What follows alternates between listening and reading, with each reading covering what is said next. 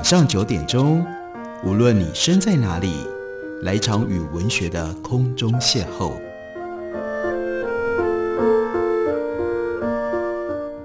杨照谈书，邀您一同遨游文学世界，认识古今中外的经典之作。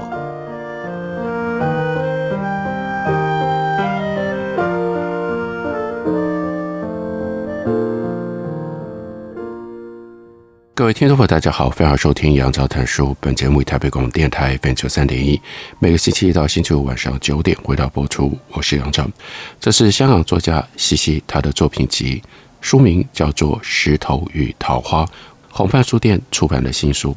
西西出生于一九三七年，他在今年去世，而这一本《石头与桃花》则是在他生前由他的好朋友何夫人为他编订。在他去世之后才出版的一本遗作。这本书由何夫人在书后面所写的几句代拔，跟我们解释了这本书的来历。何夫人说，《石头与桃花》分成两卷，卷一是西西近年的作品，大抵是从二零一五年到二零一九年；卷二是旧作，最早的一篇远溯到一九六一年，是一则爱情小品。卷一占据大半的篇幅，无疑是重头戏，余下的就当做是主菜之后的甜品吧。何妨改变习惯，甜品先尝。书名的石头是来自于这本集子里有一篇比较长的文章，叫做《石头树意》。桃花来自于桃花坞，那是另外一篇长文。他说：“不过植物可以勇敢地从困难的石头缝隙茁长，我们又何妨运用联想？”好像可以看到桃花从石头里舒展出来。何夫人接着解释《石头树意》这一篇，她说：“我告诉西西，我写过《石层树意》的散文，写的是由石层佛罗伦斯的印象。”她说：“记得，但不妨事。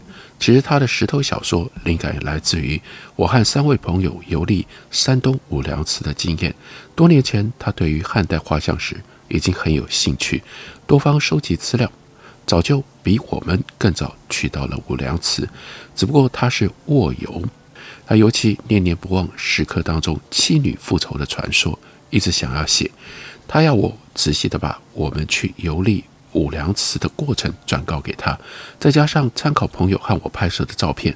到他写出这篇文章的时候，我们都很惊讶他那种转化和想象的能力。这篇文章当中可以看到。他对于世事物物寻根究底，镇定从容，不减当年。所以读这本书的读者，何夫人也就特别提醒，希望你们也可以有耐心，随着西西，像过去他所写的几篇铭文《图特碑记》或者是《灰蓝记》等，我们就来读一下何夫人特别提到，也把它用在书名上的这一篇《石头树意》。《石头树意》开头就说。有人拍打我的手臂，醒来，醒来，到了武梁祠了。我张开眼睛看看表，下午三点正，真是好睡。五月的天气不冷不热。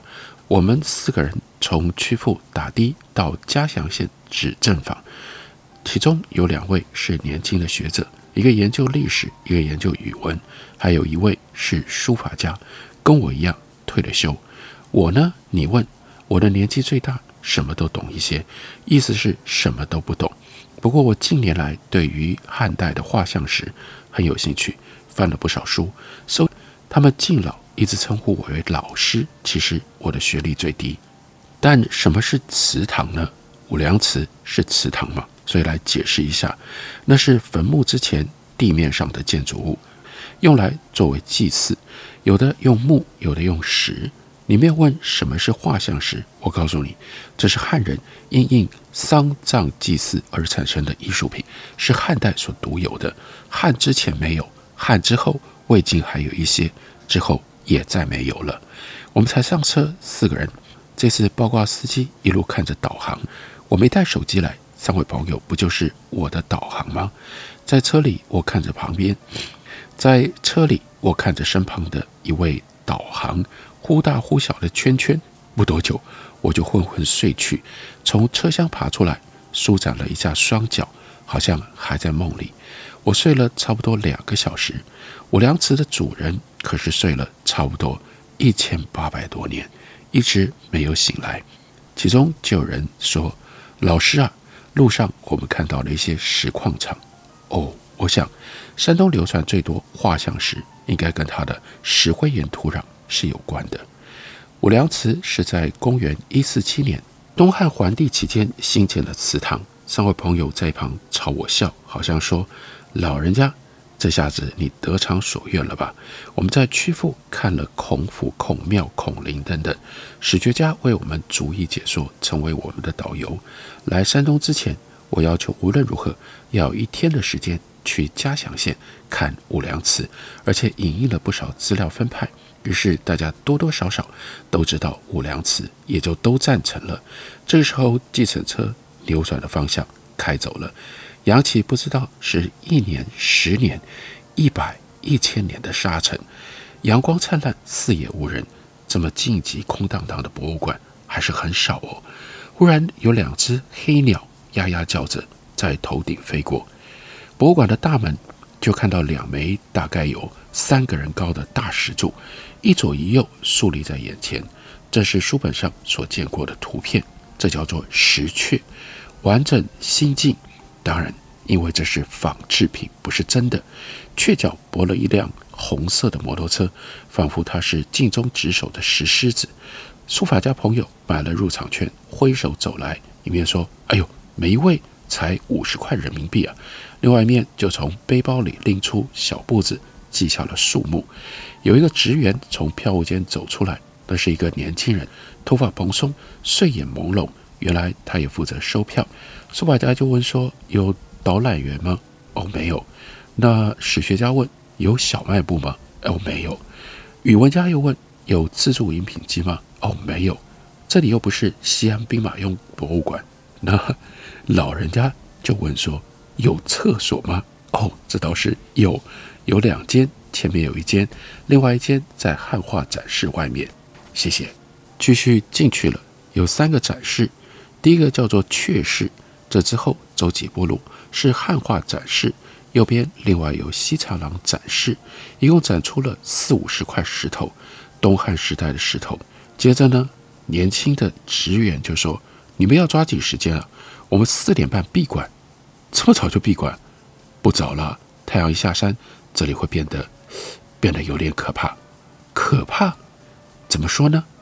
虫、蛇、鼠、蚁都跑出来了。最要命的是长脚蚊，成群成群的追逐你，包围你，猛叮你，可能会传染登革热、伊波拉、艾滋病。啊，艾滋病！我们都张大了嘴，确保没有。还有呢，四点之后不要上厕所。为什么？他头也不回，自己急忙上厕所去了。我也就跟随着他。我留意到。他牛仔裤的后袋露出了半截书，他在看《白话聊斋》。在博物馆大门口朝里面看，看到的是好像一座花园，地上是一条砖砌的步道，宽大概四米，用工字形的图案砌成，一直送我们走到前面不远的阙室。砖路非常清洁，没有废纸，没有烟蒂，路旁两边是草地，沿路栽了一行。矮矮的开花灌木，那是粉红色的花瓣，配上了浓荫的绿松，还以为我们是在有花园呢，大家就都拍起照了。我就说这应该是当年的神道，他们就说嗯，老师的，嗯，老师做我们的导览员最好。忽然就到了阙室的门口，告诉你这是一座炭灰色的平房，但是装上了一道亮丽的朱红色木门，房子很朴素。但那个木门，那个红色的门不简单，门上镶嵌了五排大圆钉，三颗一排，金光灿灿。门扇眼上就看到十五颗钉饰，我这样数了，这个设计还有点紫禁城的气势呢。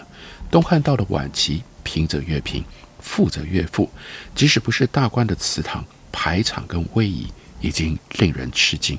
这是史学家的补充。平房有前门跟后门。一律开在平房的中间。博物馆呢，前面的阙室和后面的汉画展厅就形貌相同。如果从空中空拍，可以看到它们是排成了串字形。我们悄悄鱼贯踏入到阙室，不想打扰人。哇，真安静啊！因为室内空无一人，只看到迎面有朱红色、仅至半人高的木栏杆，把一些石块围在房子的中央，只剩下一米宽的通道，让人可以通过。这展示不大，整个空间一目了然。四面墙上挂了名流的品题，两面阔，中间是门，两边各有窗，都是朱红色的。窗上装了直排铁栏杆，都紧紧地关上。幸而前后门敞开，空气流通。当然，我们会好奇，那在栏杆里围了什么东西呢？到底里面围什么呢？我们休息一会儿，回来用西西的文章告诉大家。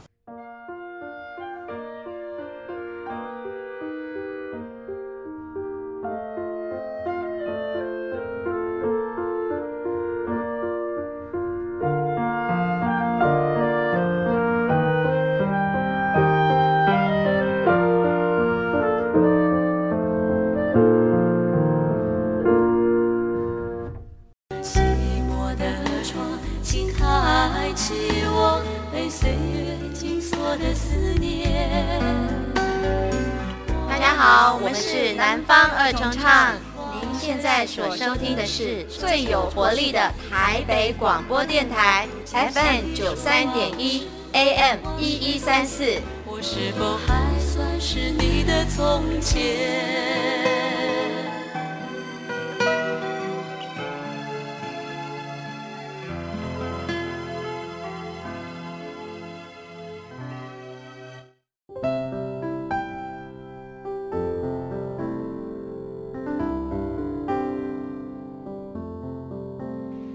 见台北的身影，拥有颗热情的心，有爱与梦想的电台，台北广播 FM 九三点一。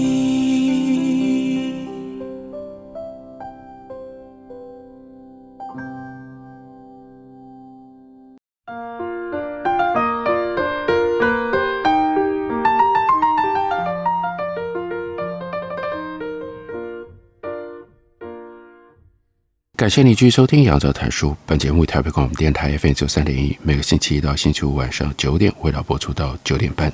今天为大家介绍的是香港最具有代表性的作家西西。他在今年去世了之后，由红帆书店为他出版的一本遗作。这本书是由何夫人为他编订的，书名叫做《石头与桃花》。我们为大家介绍他所写的《石头书忆》，讲的是到山东武梁祠。参观的体会。不过，其实西西从来没有真正去过山东武梁祠。他是靠着过去对于武梁祠画像石的认识跟研究，加上何夫人转述给他的到武梁祠参访的经历，就透过他的整合跟想象，写成了这样的一篇奇文。讲到进入到了阙室，看到了栏杆，栏杆里面围了什么东西呢？有一对石阙。有一对石狮，他们是本来在墓地神道的入口，如今原地建馆，好像从室外搬进到了室内。我在旅行前埋头做过功课，看到了石阙，很是兴奋。想想看，在这么小的房间里，居然和高大而珍罕的国宝相见，多么难得！我们是搭乘了时光列车，回到了公元二世纪了。石阙是什么？阙就是门。它有门的意思，不过呢，也不等于门，因为门可以开关，雀却只是象征式的，按照墓主的身份财富来营建。门阙往往也出现在画像石里，有单阙、双阙，甚至三阙，就象征着阳间往阴间的过渡，由直戟迟钝的亭长来迎接。武梁祠的双阙是实物，分开站立，两者之间有一个缺口。这就是为什么叫做阙，其实就来自于缺，所以阙就是有缺口的意思。但写成门阙，这个语文学家呢有点意见，因为不止空缺，这两阙之间下面铺有一条长石，那是门槛，古人叫做玉。门槛的中间原本要竖立一块褐色的石头，表示任何人进入神道都要下马，所以阙又叫做关或冠，这是史学家的补充。最初的时候，阙像一座高台，楼上建楼，可以做监察警卫之用。皇帝有什么要公告天下，就会把公文悬挂在阙上，这叫做法悬。我们面前的石阙没有楼梯，当然不用爬上去观看。大家都读过岳飞的《满江红》，《满江红》里不就说“待从头，收拾旧山河，朝天阙”，天阙就是天门，那是天宫的门户，只有天子才可以拥有，因此也被尊称为天阙，所以也被尊称为天阙，所以这是尊贵的象征。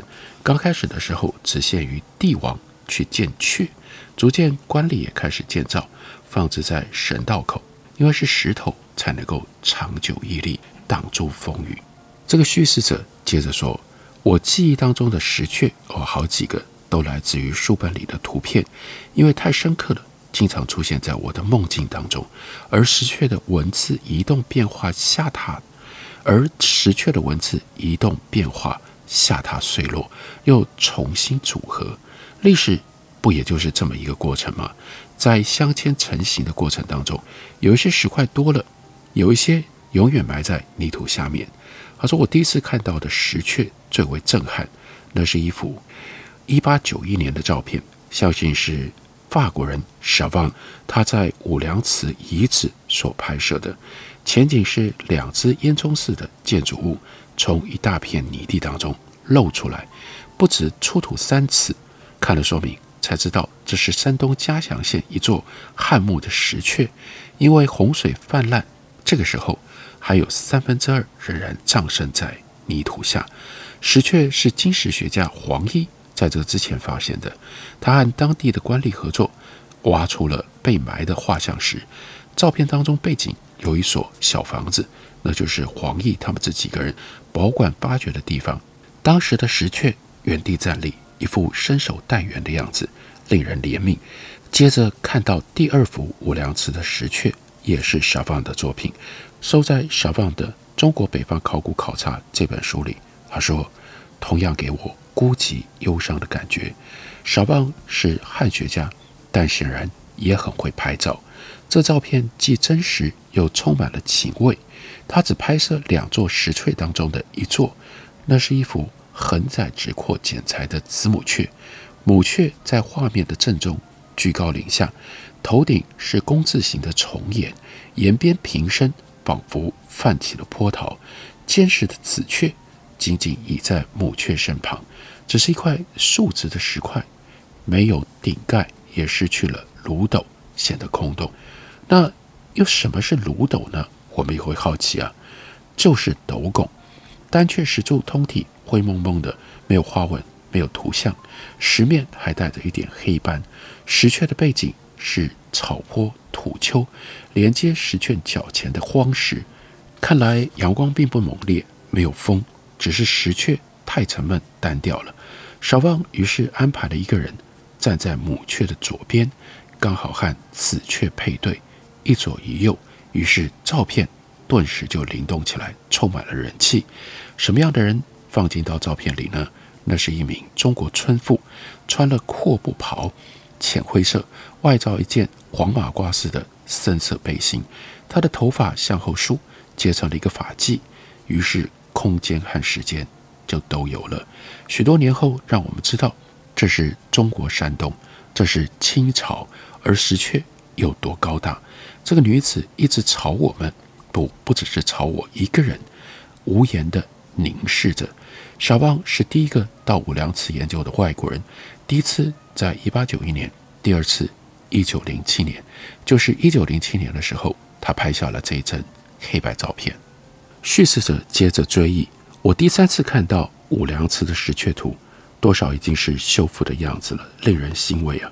他们站在田野高四点三米，相距六点一五米，看得出来母雀是由三块方石叠成，子雀是整块竖直的石板，各有基座雀身炉斗，还有工字形顶盖。仔细的看，两雀之间的地上设有一道门线，也就是门槛，在门线中央还立有一个圆石橛，这叫做筏。夕阳西下了，阳光斜照在石阙上，两只石狮在守护。石狮是一九零七年由洋人沃尔帕在石阙前的深土当中去挖出来的。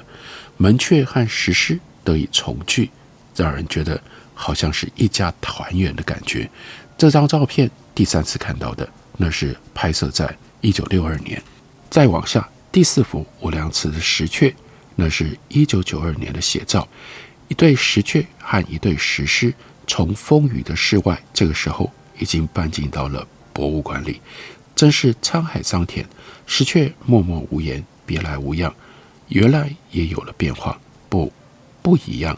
一对紫雀的头顶盖上了炉斗，多么奇异！二零一七年的五月，我会站在无量祠的博物馆内，面对着这一对石雀石狮，感觉真不真实。他们还欠什么呢？是啊，他们欠什么呢？叙事者告诉我们，我记起另外一帧印象很深刻的石雀照片，摄于四川雅安市的汉高仪阙，那是非常华丽的作品。那对阙不只有底座阙身，还有阙楼，盖顶带有宽阔波浪纹的沿边。不但母雀有这样华美的帽子，子雀也有。他说：“我看了一直不忘。”缘故是雀身靠了一把椅子，雀顶上站了两个人，他们是谁？他们是梁思成和刘敦桢。他说：“我有点担心，因为他们脚下的雀楼部分延伸到雀身外，呈现了深深的裂缝。两位建筑家怎么会爬到这么危险的地方？因为危险，才不让林徽因也爬上去吗？高一雀的模样就让我联想到五四雀的紫雀。”头顶芦斗之上，应该还要有一顶帽子，就跟他们的母亲一样。但是现在没有被好好的还原。这是 CC 他所写的《无量祠游记》，当然还是要跟大家提醒，何夫人告诉我们，这游记是来自于 CC 资料的整理跟想象，他自己并没有去到山东家乡去看五粮祠。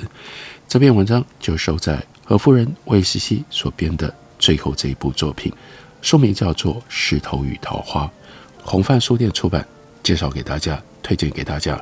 感谢您的收听，明天同一时间我们再会。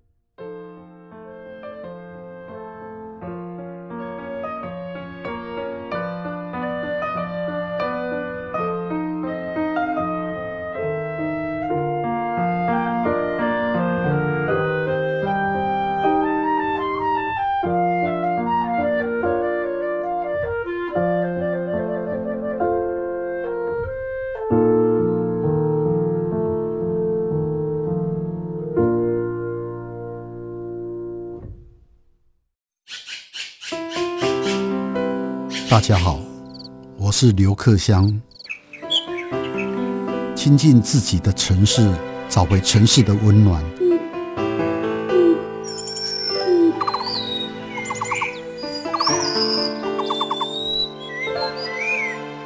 听见台北的声音，就在台北广播电台，FM 九三点一，AM 一一三四。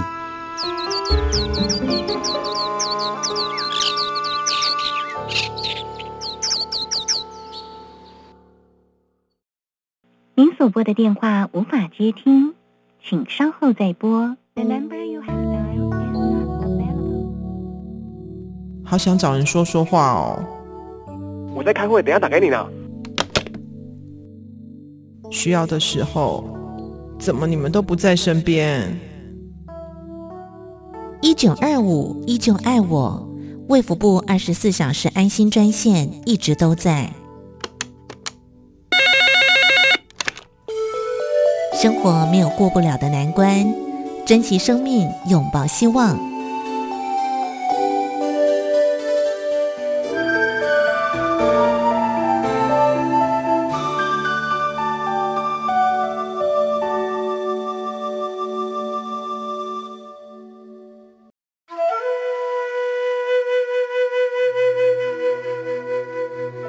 哎呦，电台转来转去都不知道听哪一台耶！你可以听 FM 九三点一那一台呀。FM 九三点一？对呀，FM 九三点一台北广播电台，从早到晚二十四小时不间断，内容丰富多元，有新闻、社福、健康、教育、资讯、政策、财经，还有艺文、美食、音乐及观光，甚至跨越族群接轨国际。哇！最重要的是，错过了节目也不用担心，因为网络上会保留六十天，让你随时随地都可以随选收听哦。哇！那我赶快来搜寻九三点一台北广播电台，让你不只听见台北的声音。哦耶！您好，欢迎光临，两位吗？两双塑胶筷子，两个塑胶碗。我要一杯大冰拿。先生，你的饮料好喽。一支吸管，一个塑胶杯，一个塑胶杯膜，一个塑胶袋。